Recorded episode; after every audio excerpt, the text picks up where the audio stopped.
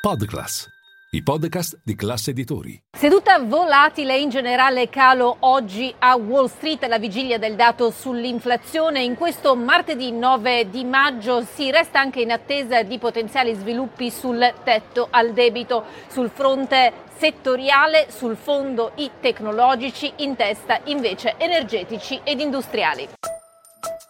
Linea mercati. In anteprima, con la redazione di Class CNBC, le notizie che muovono le borse internazionali.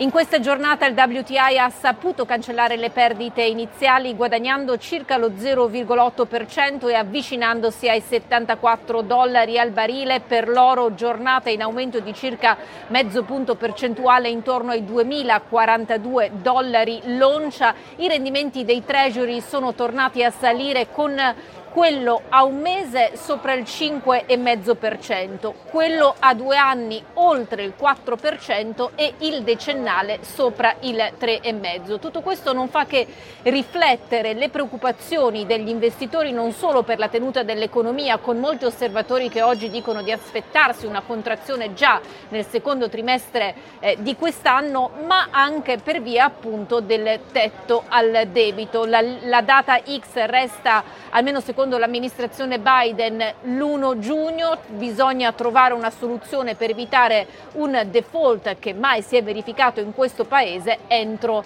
appunto l'inizio del mese prossimo. Oggi alla Casa Bianca incontro tra il presidente Biden e la leadership eh, del Congresso, ancora prima dell'appuntamento lo speaker repubblicano alla Camera Kevin McCartney diceva no a un aumento temporaneo di tre mesi del limite oltre il quale gli Stati Uniti non possono emettere nuovo debito per finanziare le proprie attività. Intanto sale l'attesa per l'indice dei prezzi al consumo di aprile aprile, in arrivo domani alle 14.30 italiane, è attesa un'accelerazione rispetto a marzo su base mensile, la previsione è per un più 0,4% dopo un più 0,1% su base annuale, il dato dovrebbe essere salito del 5% come il mese precedente. Eh, secondo gli analisti di JP Morgan c'è una possibilità di circa il 50% che il dato possa essere in rialzo su base annuale tra il 5 e il 5,2%, in quel caso l'S&P 500 è visto guadagnare domani lo 0,5 e lo 0,75%. Se invece il dato, sempre su base annuale, dovesse risultare superiore al 5,5%, una probabilità che eh, gli esperti di JP Morgan giudicano solo al 4%, in quel caso ci potrebbe essere un sell-off di 3 punti percentuali per l'indice benchmark.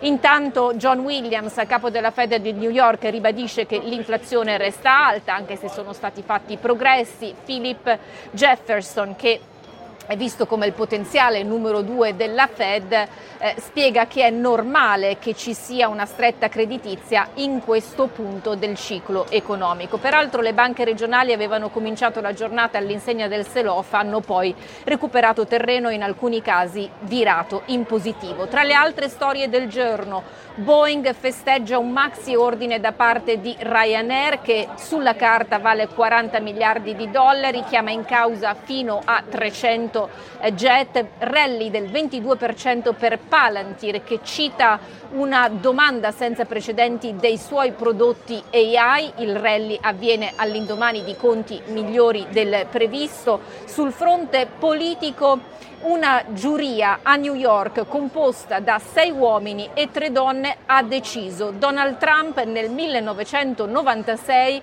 ha abusato sessualmente della giornalista E. Jean Carroll che però non è riuscita a dimostrare di essere stata stuprata in quell'occasione. Inoltre l'ex presidente americano è anche accusato, o meglio sì, accusato di averla diffamata e dunque per tutto questo deve versare a favore eh, di lei 5 milioni di dollari.